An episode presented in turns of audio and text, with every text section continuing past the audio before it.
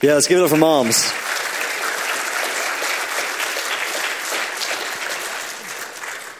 Happy Mother's Day. Happy Mother's Day to all the moms. So glad that you're here and that uh, you're momming it up. You're doing awesome. You know, I've I ha- obviously have a mother, so I've always had an appreciation for moms, and just I've learned so much from her, and wouldn't be the person I am without her. But I've almost like on a new level of appreciation for what it means to be a mom and for mothers, because I'm now married to a mom, and my my wife and I just celebrated our daughter's one year birthday, and it's just crazy the work and the energy and the love and everything you guys pour out. So you are tied for best moms, okay? My wife, my mother. Jen, you're just a little bit ahead of her though. Don't tell her. All right, I want to read you guys a verse from 2 Timothy about um, moms. This is 2 Timothy 1 5. I'm reminded of your sincere faith. This is Paul speaking to his spiritual son Timothy. I'm reminded of your sincere faith, a faith that dwelt first in your grandmother, Lois, and your mother, Eunice, and now, I am sure, dwells in you as well. Isn't that profound that Paul is pointing to Timothy's spiritual heritage, a spiritual lineage coming from his mother's? And that so much of what he learns, what he knows, and uh, the deposit that God has put in him has come from his, the, the maternal line in his family. You know, I was thinking about moms and how much they reveal God's character and nature. And I think so quickly we'll say that moms reveal how God is a comforter. And that's very true. That's so true. But there's two things that I really learned, um, particularly from my mom and my wife, about being moms. And from my mom, I have learned so much about boldness and how to be bold and to be confident and to step out in faith. And from my wife, uh, who's a mother, I've learned so much about forgiveness and how to forgive quickly and readily and to love people enough to uh, care about them more than yourself. So let's just give it up for moms again, really quick, okay?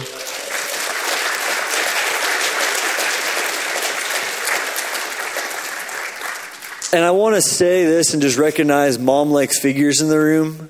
Whether you're a spiritual mother, whether you're a key aunt in your niece's and nephew's life, whether you're just a close friend of a family or a, or an adopted mother and you have just poured into um, children's lives and people's lives, today is for you also. So we honor you and we love you. And in fact, for all the moms here, we have a gift for you as you leave. This really cool bookmark. Um, just grab it on your way out. So, welcome. My name is Wilson. I'm one of the pastors on staff here, oversee a couple different things. But I just want to say, if this is your first time, we're so glad that you're here with us. And we actually have a little gift for you. If you stop by in the atrium where you grabbed your coffee, there's a booth that says Connect. It's where we can kind of say hi to you, get to know you better, and give you a little gift. Um, as you came in, I hope that you were able to grab a program. And if you didn't, don't worry, you can just download the app, um, our Vineyard Northwest mobile app, and and uh, the program's on there a lot of different things you can do on there. It's really handy. But i'm just going to highlight a couple things a couple events that are coming up before uh, van my dad comes up and gives the message. So first and foremost and, and the reason i highlight the program is because everything i'm about to talk about and more is in here as well. So first this week we're kicking off culture of heaven conference. It's going to be amazing. Yeah. It starts thursday night uh, it's really our privilege and honor to host this. If you see the guy all the way on the left, Georgian Banov, this is actually his conference. His organization is hosting it, Global Celebration. We just got the privilege to um, have it in our facility. So it's their thing, and uh, we're just, excited. I mean, it's our thing too, but we're, we're really excited to host it. And I got to tell you what, we fully expect it to sell out fully expected to sell out. If you don't register, you won't be able to get in the doors for any of the sessions. Um, I know in the past when we have conferences, we kind of just let everybody in all the time, but this we're playing by their rules so you need to register um, i think the discount code expires soon so if you want to use that um, I, I would say register today if you're thinking about it otherwise it might fill up uh, two other things coming up I just want to say really quick. First is Time Out for Moms. This is June 9th. This is a great uh, time for mothers. Just come and get refreshed and a rest. And then, secondly, on June 10th, we're having a memorial service for a man named Larry Crouch. Larry was on staff here at this church, um, spiritual father of this church, really significant man. And we're just going to take some time to honor his memory that day. So, amen. There you go. So, we're so glad that you're here. I'm just going to pray really quick, and then Van is going to come and give the message, all right? So, Father, thank you so much for moms. Thank you that so much of your heart, Father God, is revealed in moms and is contained in them. I just speak a blessing of life and peace and health over these moms, and I pray that you would give us um, some of their wisdom, and you'd release some of the motherly wisdom that's in the room to everyone else. In Jesus' name, amen. Thanks, Will. Hey, good morning, everyone. Great to see you all here. Uh, Wilson alluded to this, but when we were in the back uh, praying before the service started with the worship team, uh, someone mentioned that so much of the character of God is revealed uh, through womanhood, and particularly through mothering. And, and not that the same traits and characteristics are not supposed to be in fathers and men also, but uh, things just like the loving care, the focus. One of the things I'm amazed about for my wife is her ability to sit down with a one year old or a two year old or a four year old and focus on what they want to focus on for a full hour and just be right there with them. It's just amazing to me. I mean, I, I, I really have to force myself to do that. And, and I do, but uh, not, not like she does. Uh, and, I, and I think that's one of the reasons why, if I'm holding Haya our, our, granddaughter, Wilson's daughter, and Lori walks into the room, Haya will literally jump out of my arms to get to Lori. And, and one time, as she was reaching, she'll, she'll just go, go like this. And one time, as she was doing that, she put her hand on my face and pushed off as she's going for Lori. yeah. Yeah, well, I'm, I'm, I'm, really blessed to have the mother I have, uh, grew up with in Pennsylvania, and to, to have a wife who's a wonderful mother. Uh, we had the blessing of having our sixth grandchild born last week. Lori and I were in Chicago. Yeah, yeah, thank you. Thank you. Gonna have a picture right there, it is. That is obviously Lori, grandma, and then Emily, our daughter, 34 years old. This is her first baby, a little girl, beautiful little baby girl. Uh, she was, someone said, how big was she? She looks kind of like, like she's a big girl there. She was eight pounds, eight ounces, and 21 inches long. And, um, yeah, just uh, just so delightful for us to see Emily with a little baby girl. Emily and her husband uh, Everest. There's wonderful couple and uh, real real precious. So, man, blessings continue on. They do, and children are a blessing from the Lord. Now, just thinking of this whole mothering thing and the whole patience thing made me, made me remember something. Um, we have four children. Our oldest are, right now, they're 38, 36, and 34. So we had a bunch of them. And then eight years later, Wilson. And Wilson was planned and a gift from God, not a surprise, so don't think that at all. Uh, we were just at an age where we were thinking, okay, it's now or never, because we were 40 years old, and it was now. So it was great. But um, so I'm one day when Wilson's like nine, ten years old, I was thinking to myself, I am such a better father now. I am so much, I'm so more, I'm more patient. I'm more kind. I can tolerate. You know, I don't snap at snap at Wilson like I used to at the other kids. And then it was literally like the next day or the day after that that I had Luke and Wilson and Luke's little brother Joey in the car together. And I think Luke was probably 11, Will was 10, and Joey was probably 8.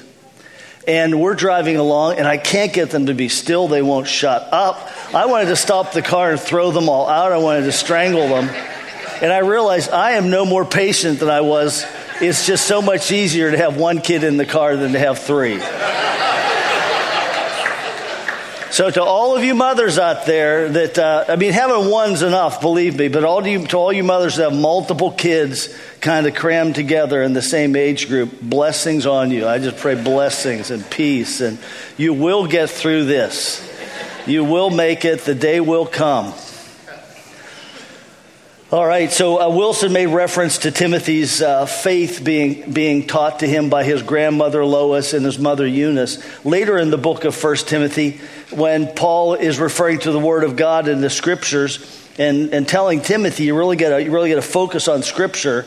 Um, he says, you know, these Scriptures are what you learned from childhood.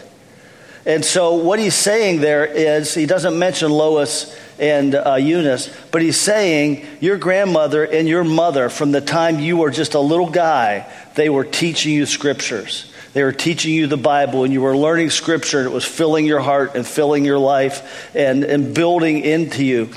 And, and now Timothy is a full grown man, probably in his 30s, maybe at the most 40, but somewhere in that age range.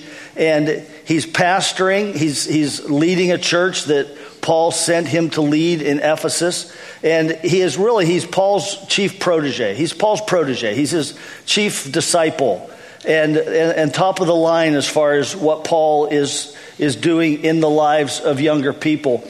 And yet, Timothy himself wasn't perfect. Even though he had, been he, had been discipled by the Apostle Paul, and Paul was confident in him to send him a, across the Mediterranean to go into a tough city and straighten the church out there, lead that church. Uh, Timothy had a problem with fear and anxiety. And uh, we know that because uh, one place Paul tells him, drink a little wine for your stomach's sake. And so Timothy had some, some stomach issues, probably, or at least possibly related to anxiety. And in 1 Timothy, he, or in 2 Timothy 1, verse 7, uh, Paul tells him, Timothy, God didn't give us a spirit of timidity. He gave us a spirit of power and love, and he gave us a sound mind.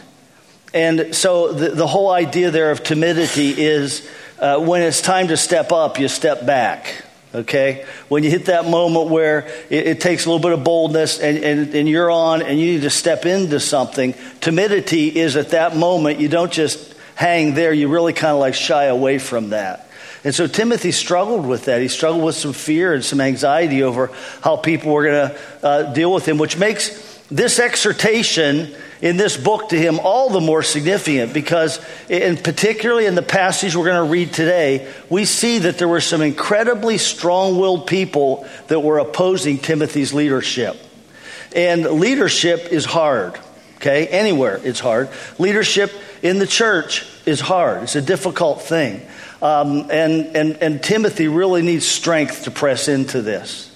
I know for myself, my first leadership experience um, happened in my hometown in the church that I grew up attending.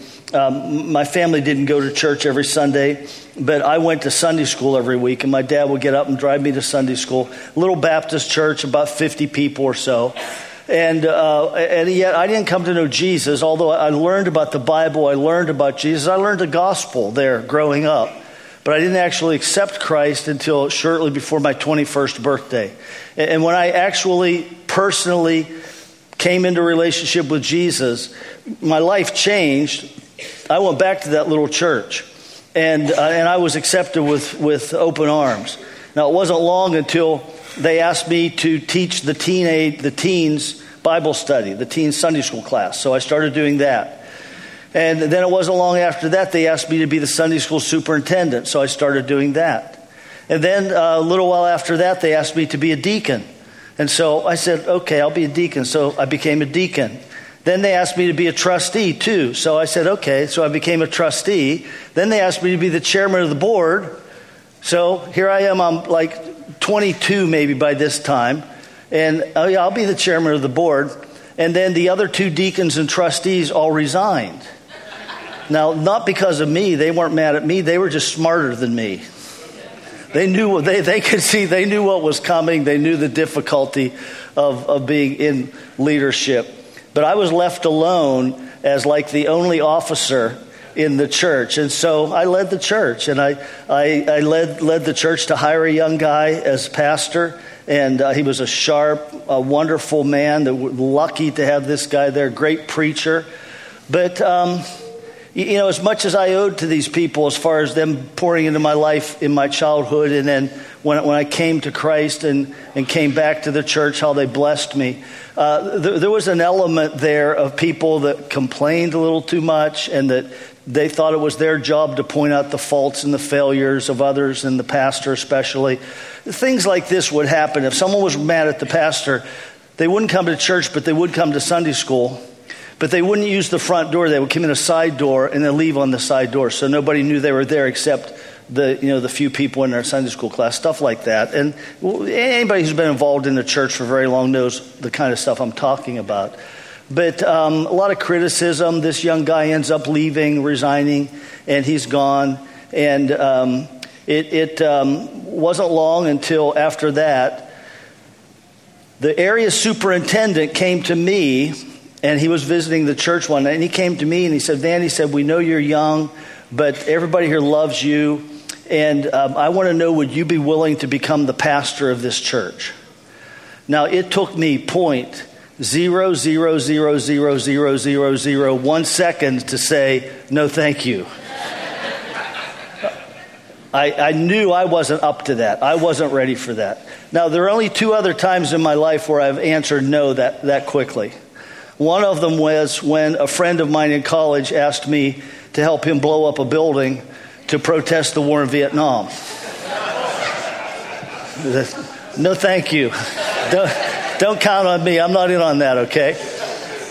And the other one was when, uh, uh, and he didn't do anything about it. His preface to that was, I don't trust anybody but you. If you do it, we'll do it. If you say no, then I'll drop the idea. So he never did anything with it. But then I had another friend that was a drug dealer, and he wanted me to go into business with him.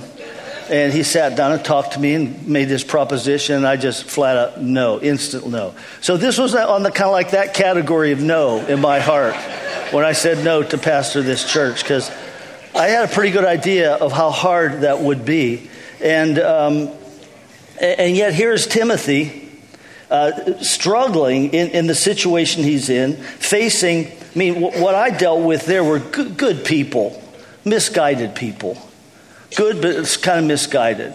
And took up responsibility for things that wasn't really their responsibility. And, and but, but good hearted people that built into my life and blessed me. Here, Timothy's facing people that are teaching false doctrine, and, and they're going to destroy this church and they're going to destroy Timothy. And, and it, what they want is power. What they want is they want to be totally in charge of the whole thing. And if Timothy's a casualty of that, so be it. And so he's really facing a lot here. And we're going to read through the passage right now 2 Timothy 2, verses 14 to 19. And then what we're going to do is look at it from this perspective. In fact, these are, this is the basic process of Bible study. You ask the question, what does it say? And then you have to understand the context and the language, you know, metaphors and stuff like that to ask, what does it mean? And then the third thing is, what does it mean to me? What does it say? What does it mean? And what does it mean to me? That's Bible study. Um, on Tuesday morning, when you read the Bible, that's what you ought to be doing. What does this say? All right, God, show me. What does it mean?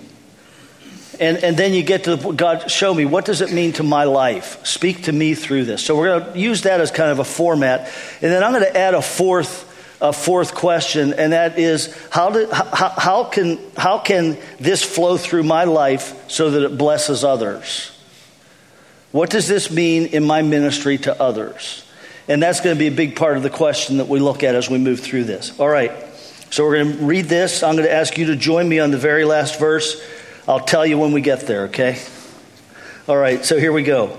He says, Remind them of these things. And what things? Well, the gospel Jesus, who he is. Remind them of these things and solemnly charge them in the presence of God not to wrangle about words, which is useless and leads to the ruin of the hearers.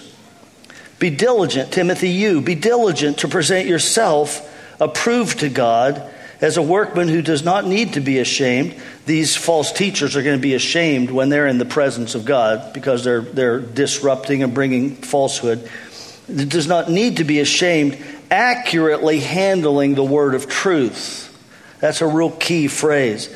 And then he goes on to say this, but avoid worldly and empty chatter, for it will lead to further ungodliness.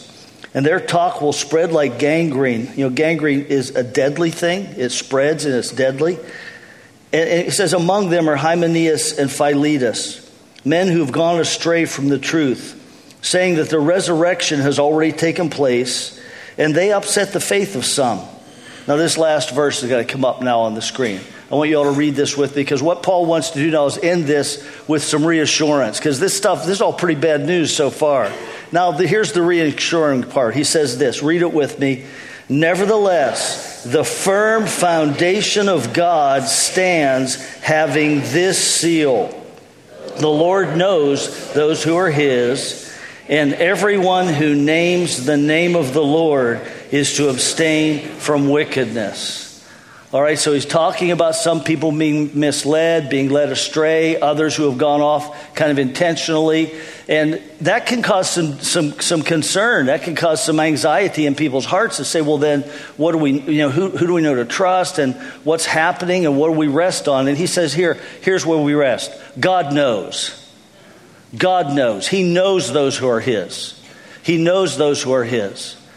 Uh, my, my second born son, Brent, one time when he was about four years old, Brent was a deep thinker. And he asked me some, a question I didn't know the answer to. And I said, um, Who knows? And he said, God knows. And I said, Well, I know that. And he said, Well, then why did you say who knows? Leave it to a four year old to uh, reveal your, your heart. But um, God knows. God knows. God knows those who are His. That, that's, that, that right there, that gives us strength and encouragement. And then that last phrase, let all who name the name of the Lord abstain from wickedness, that fits in. I'll show you where later in the passage, why that's so significant that he says that here. But the first thing, uh, basically in verse 14, he just says, put a stop to this, Timothy. He says, put, a stop to this. Verse 14. Eh, eh, eh, it, it, this idea, remind them um, bring, you know, bring back to their recollection, remind them of these things, charge them. That means that's a strong word. Timothy, be direct about this. You charge them not to, not to do this any longer. But the point is, wrangle about words. Charge them not to wrangle about words.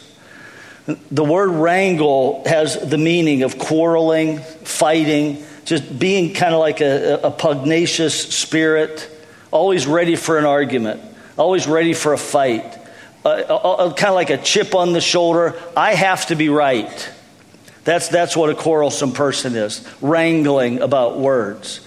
Uh, have, you ever, have you ever thought that? Have you ever been insulted because someone questioned you? Someone objected or someone disagreed with you in front of other people, and you're thinking, hey, wait a second, I'm the great, you know, I, I know this, and how dare they, you know, how dare they look at me and question me like this? That, that's that's kind of like a wrangling spirit.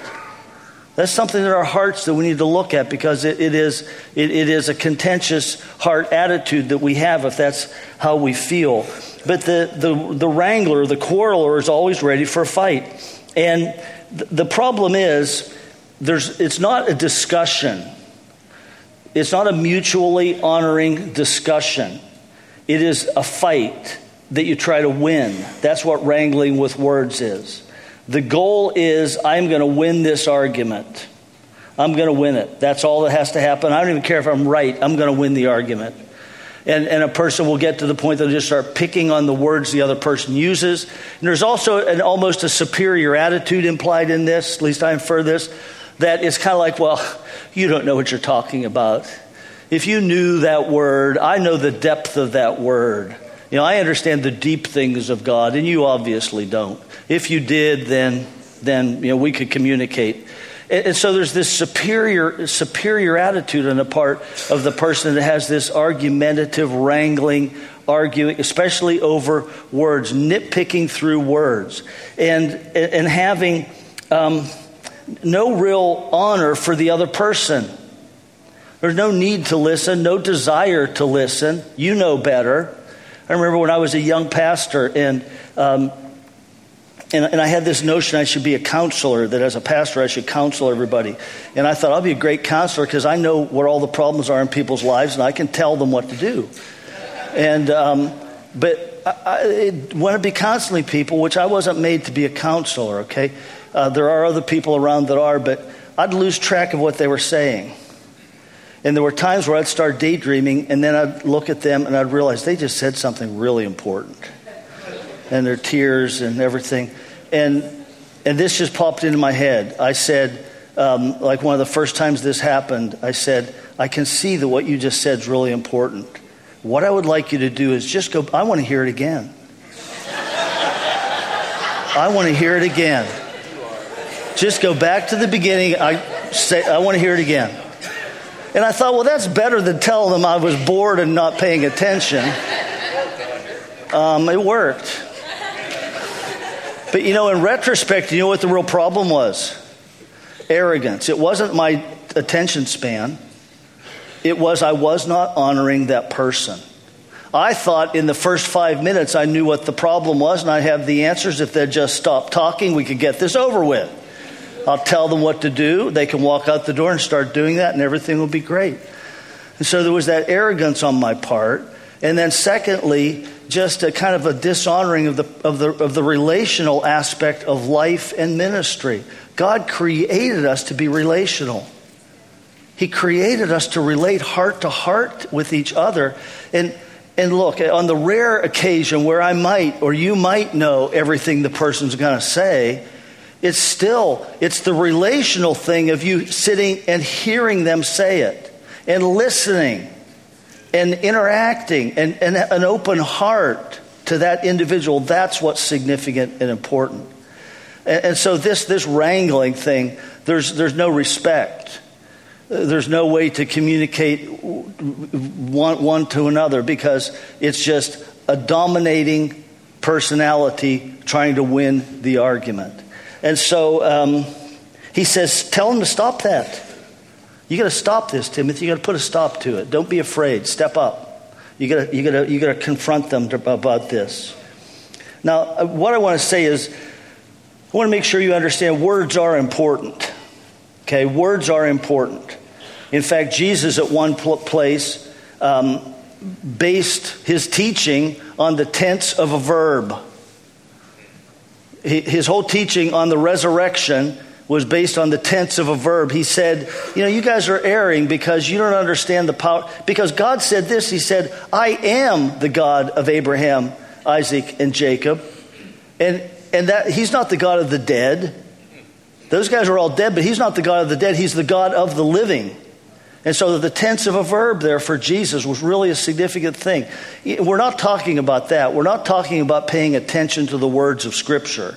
What we're talking about is an attitude that says, I'm going to I'm going to pick on the words you say. You know, well, you said this a minute ago, now you said this. Which do you mean? Instead of really, okay, well, uh, say, say that again. I really want to understand what you're saying. Rather than that, it's, it's a confronting type of a thing. And so, um, what we want to do as we look at that is realize that it ruins people because if they do have faith, it's faith in an argument and not in, not in God. It's controlling. It's not trusting in God to work in other people's lives when we have a wrangling spirit like this. And really, that gets into the application.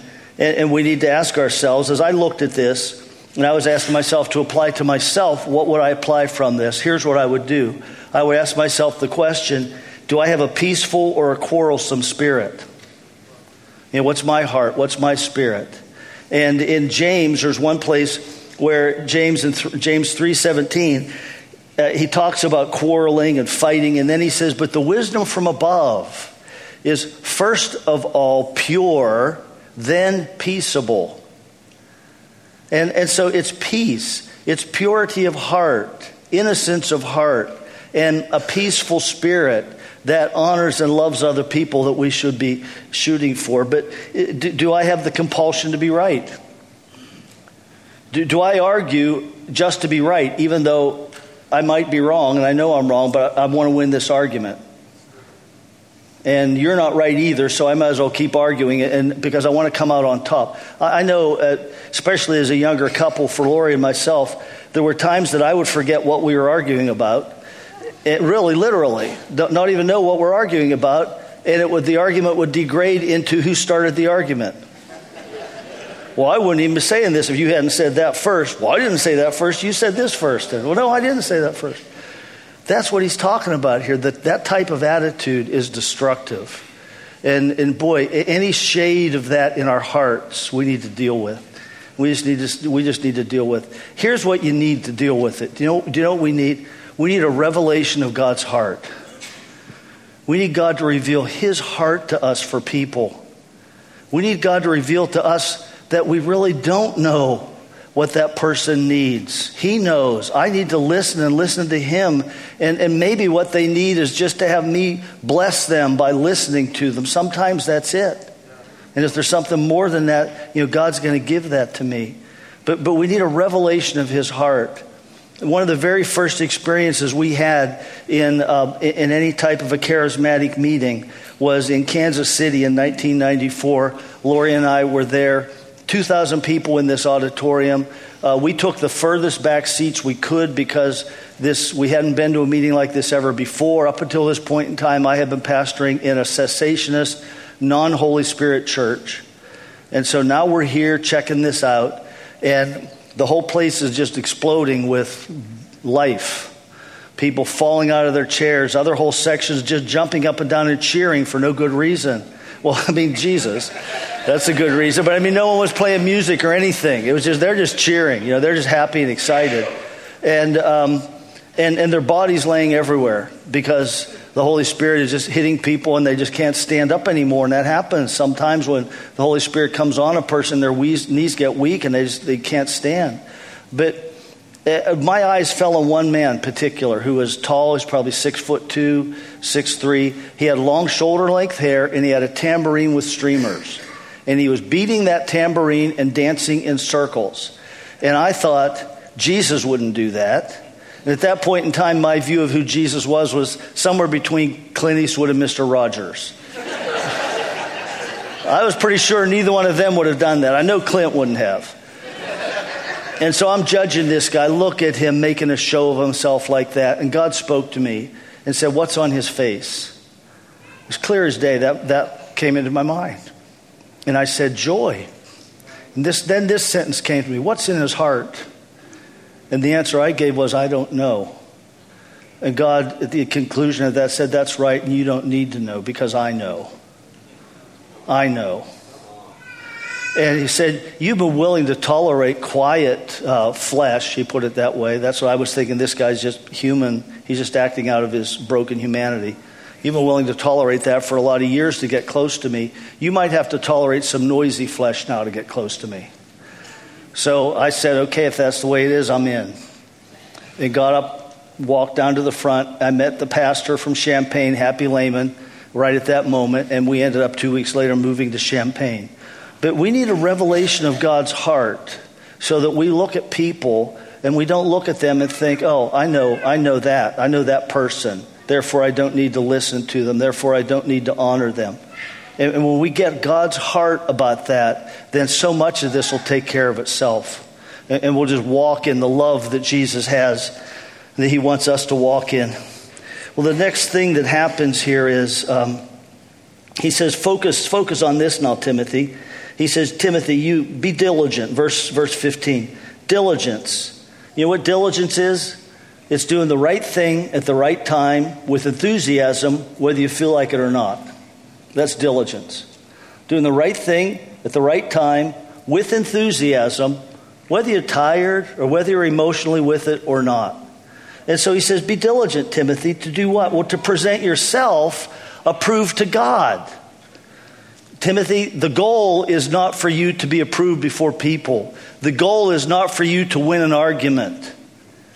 The goal is not for you to compete with these false teachers to win the hearts of everybody in your church. The goal is for you to be approved to God. If you can keep your motives right, Timothy, you're going to make it through this and you're going to do okay. And I'm going to be able to use you to turn a lot of people around. But Timothy, if you get your motives wrong, if your motive becomes something other than approved unto God, then that's going to mess the whole thing up and you're going to end up you're going to end up falling into the same thing that they're into. You're just, you're just trying to out argue them, but you're thinking you're doing it in the name of Jesus, whereas they aren't. And so he says, Timothy, be approved unto God. That's what you need to do. And by accurately handling the word of truth, you know, the whole idea of the Bible, sometimes we have the idea that the Bible is our, what it is, it is called the sword of the Spirit, but it's not our weapon to use with people. It's not that. It's the Bible is intended to draw us into a relationship with God, to an experience with the living God. And, and as I experience Him and experience the revelation of His heart in me, then I'm going to have something to give to other people because I'm going to be I'm going to have his heart of honor for others. I'm going to look at every person and when I'm looking at someone and they're talking and this will happen and you're thinking, "Oh man, I got to I got to go. I can't sit here and listen to them." What you tell yourself is this: this person is a child of God.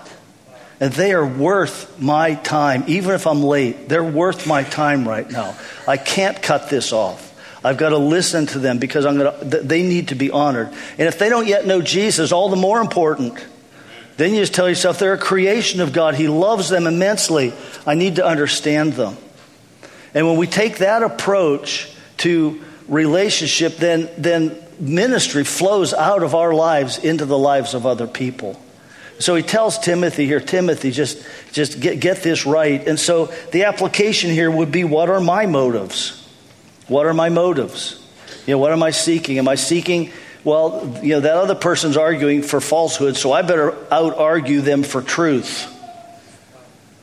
That's, that's what he's saying. Don't get involved in that, Timothy.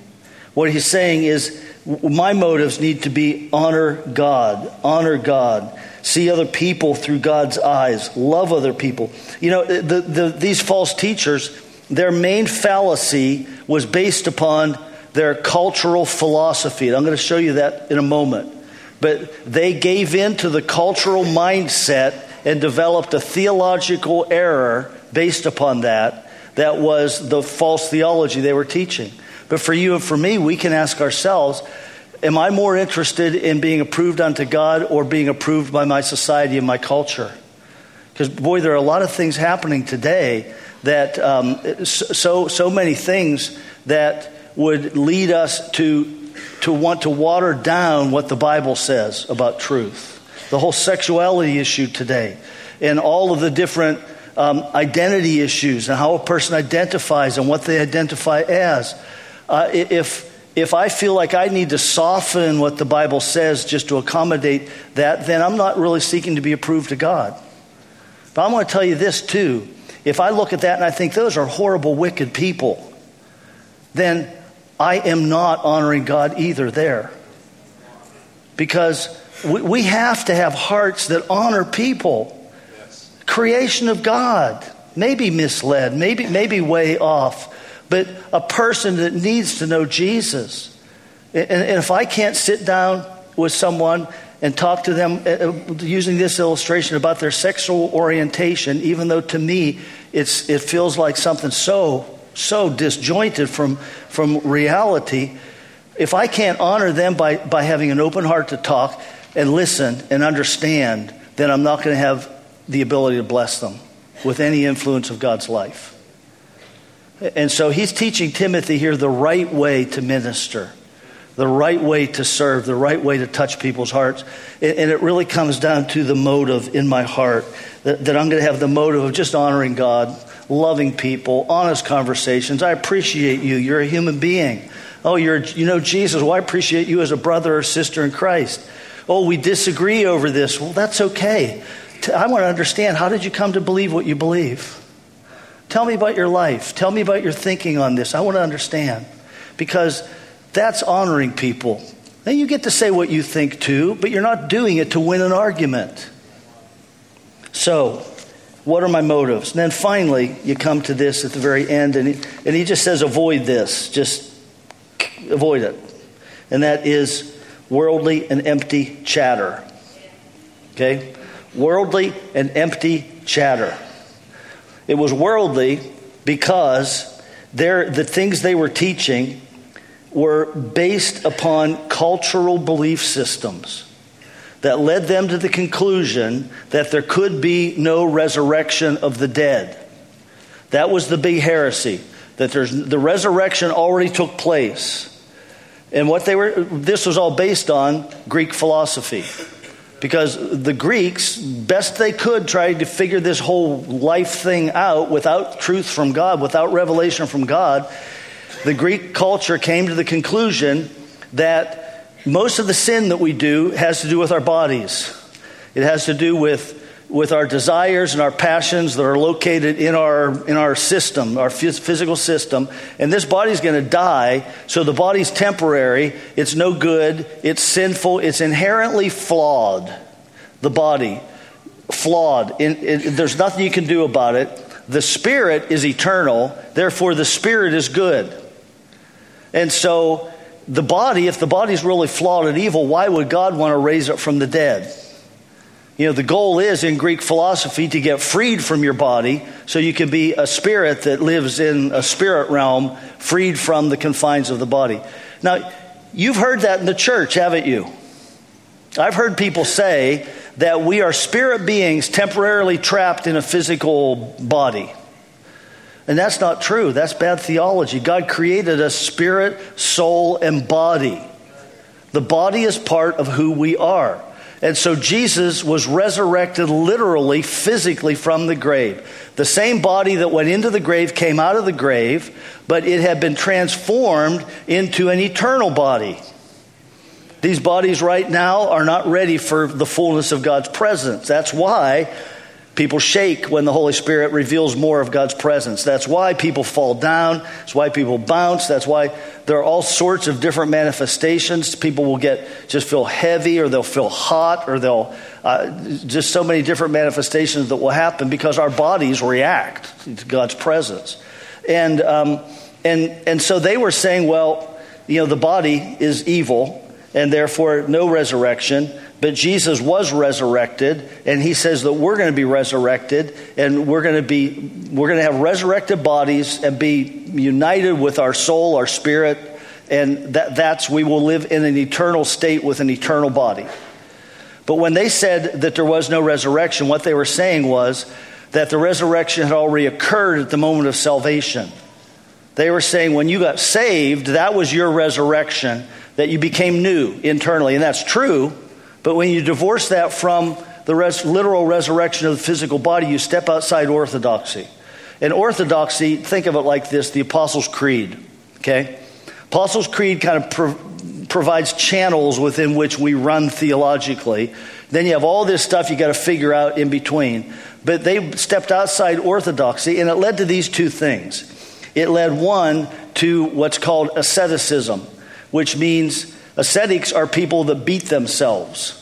That would they, they would go off and live in caves and not never wash, never uh, not not eat well, trying to bring their bodies into subjection. Or you'll see this sometimes on the news. Um, both Christians and Muslims will do this in different parts of the world, where they'll have a celebration where they beat themselves bloody until their backs are bloody, or they'll hit, the, hit a stick on their head until there's blood People will be crucified. They'll have their body, people will literally be nailed to a cross. And it's all part of this flow of the body is evil, and you've got to hammer it, you've got to, you got to put it down. And now that's one side. And, and that creates all sorts of theological problems because it doesn't lead to godliness. And then on the other side, there were, there were groups that said, well, if the body doesn't matter, then live it up. Why fight it? Just give in. Give in to your desires. That has nothing, what you're doing with your body has nothing to do with your soul, with your heart, with your spirit. Th- that was Greek philosophy. And that's what, that's what these teachers brought into the church. And, and so, Paul, that's why Paul ends this whole thing by saying, Let anyone who names the name of the Lord abstain from wickedness.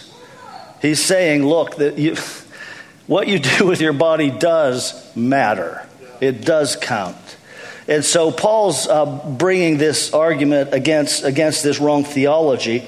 But as I looked at that, here's the direction my brain went, my mind went as I was just thinking of an application, and that was this that, that, that phrase, world, empty chatter, empty chatter, made me think of the tongue. And how do we use our tongues? Uh, what do I do with my tongue? Um, d- does, do, do, I criticize other people? Do I gossip? Um, do I complain? Do I just talk about stupid things? Please don't answer, Lori. I'm an extrovert. I don't know what I think until I say it. And then I can look at it and examine it and think, yeah, I don't think I really think that. Just erase that. It's hard to erase, though, once you say it. Um, it just chatter.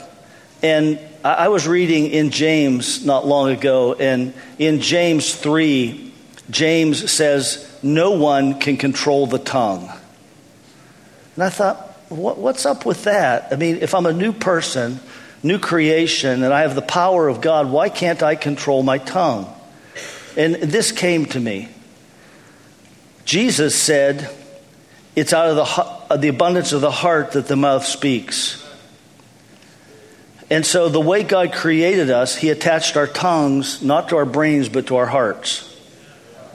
And so, my tongue reveals what's in my heart. And God designed it that way. Uh, a good friend of mine and I, 35 years ago or so, we had this joke between us, would say, Hey, uh, I'm really sorry I said that. Please forgive me for that. It just slipped out of the abundance of my heart. if I have a problem with my tongue, I don't have a problem with self control. I have a problem with my heart. And do I have a critical heart? Do, do I really value other people, things I've already talked about? Do I, do I have an honoring spirit? Uh, do, do, I, do I feel like it's my right to complain all the time about things that don't go the way I want them to? Because these are all wrong headed thinking. This is all wrong headed thinking. And, and and what I need to do is just have a revelation of the heart of Jesus to my heart. And, and if, I, if, if I find that, yeah, I've been critical, and hey, listen to this. How do you talk to other drivers? Now, I've said this before, but Lori and I have an agreement I won't talk to other drivers. She claims they can read my lips. and I never say anything really horrible. It's normally like, dummy, or come on, what were you thinking? Why can't you turn your turn signal on? Listen, when no one else is listening, what comes out? Okay, that's a part of my heart. I confess to you, Jesus, come and take that. I want to be a patient driver. I want to be patient when I'm driving. But, but, but if, you know, I need a revelation of the heart of God to fill my heart with the love of Jesus so that I'm going to be honoring to other people, even if they don't know it. Even if it's another driver out there I'm never going to meet, I'm going to honor them because my heart is a heart of honor. And so when we look at this whole passage, there's a lot to, lot to look at and a lot to um, apply. But I think all of these have to do with how do we minister to other people and what, and what type of heart do I really want to have before God and before others. So I'm going to leave us with that. And just, Jesus, we just, we want your heart. We pray, Holy Spirit, reveal to us the heart of Jesus. Reveal to us more and more the heart of Jesus. Speak to us. Get our attention. Lord, uh, if, if you know, the, those of us that know you, we, we know you, and you've given us new hearts. We want to live out of those hearts, Jesus. So reveal more. And if anybody here they don't know you yet, you know, you, you can come to know Jesus right now. You, you just say, Jesus, I need you in my life. I need you in my heart. Come in, forgive me, give me a new heart, and He will come in. You just tell Him that right where you are, just in your mind to say it, and He'll change you. In Jesus' name, amen. Okay, so um, we have a great worship set coming up, and um, we're going to receive the offering right now. Though, if, you, if you're on the left, reach over there, and grab a basket, pass it down the aisle. And um, yeah, you know, this time to worship is a time just to say, Here I am, Lord. Here I am. Here's my heart. God, I open my heart to you. I, I, and focus on Him. Someone came up to me in between services and said they've been coming here for the last few weeks and noticed that we sing to God. We, we don't just sing words about ourselves, but we sing to God. And that's, that's what we do. And so when we do that, it blesses his heart. He reveals his presence, and it's a wonderful thing. So just open your heart up to receive healing today during this worship time. Come on down front and worship if you've never have before, okay? You can let, let a dozen people come so you're not the first one. Then sneak on down here and uh, jump up and down a little. That'll do your heart good. That'll free you.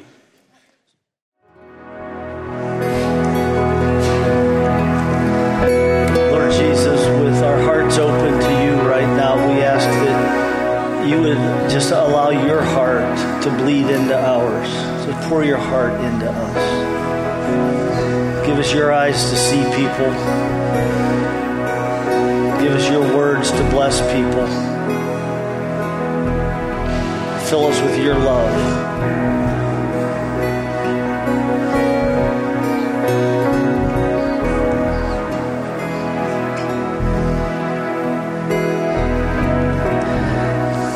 Micah, one of our staff members here who leads our prophetic ministry, shared with me that, that he, he had a sense that God wants to minister to people who have experienced rejection or, or you feel rejected, um, you feel forgotten or overlooked. And, and I want to do that right now. And then you can also come up for prayer for that later. But if that's you, if there's a sense in your heart that you feel like you've been rejected or forgotten, or overlooked. Um, the Lord just wants to pour healing into your heart. He wants to heal that hurt place. He wants to fill you with His love and, and just make you a bold person for Him. You don't have to hang back feeling like, no, I'm rejected. And so, Holy Spirit, we welcome your presence here right now. We thank you for your presence. Thank you. More. We ask for more of your presence to come. And if that applies to you, just tell them, that's me, Lord, right now. Just whisper it. That's me, Lord. That's me. I, I feel rejected. That's me. I, I feel like I've been overlooked, forgotten. Lord, you hear and you see and you know. We welcome you and we invite you to come now and to touch every heart here, every life here that has just expressed to you that, that they admit that there's some sense of feeling rejected or lost or abandoned, forgotten. Bring your love, pour your love in, show them how they don't have to just bring them out of that sense of rejection and, and bring them and put their feet on a solid ground. Let them walk in just in the beauty and the glory of your love for them. Your healing, Lord, in Jesus' name.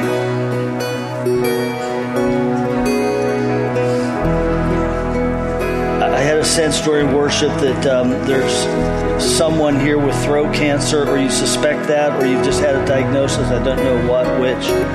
But um, if that's true, if that's you, Lord wants to heal that. So come down and get prayer for that today, okay? Um, freedom uh, to honor others. If you feel bound in your heart, you know, by a critical spirit or something like that, you can be free of that. You can be free of that. Just come down and tell them, I want to be free to honor others. And they'll know what to pray for you for, okay? Any, any other healing issues you need, just come on down, okay? All right, good day. Mothers, we love you. We honor you. Make sure you pick up your gift on the way out. And uh, Father God, blessings. We bless your name. And may every person here walk in your presence this week in Jesus' name. Amen. We'll see you next week. Thanks for coming.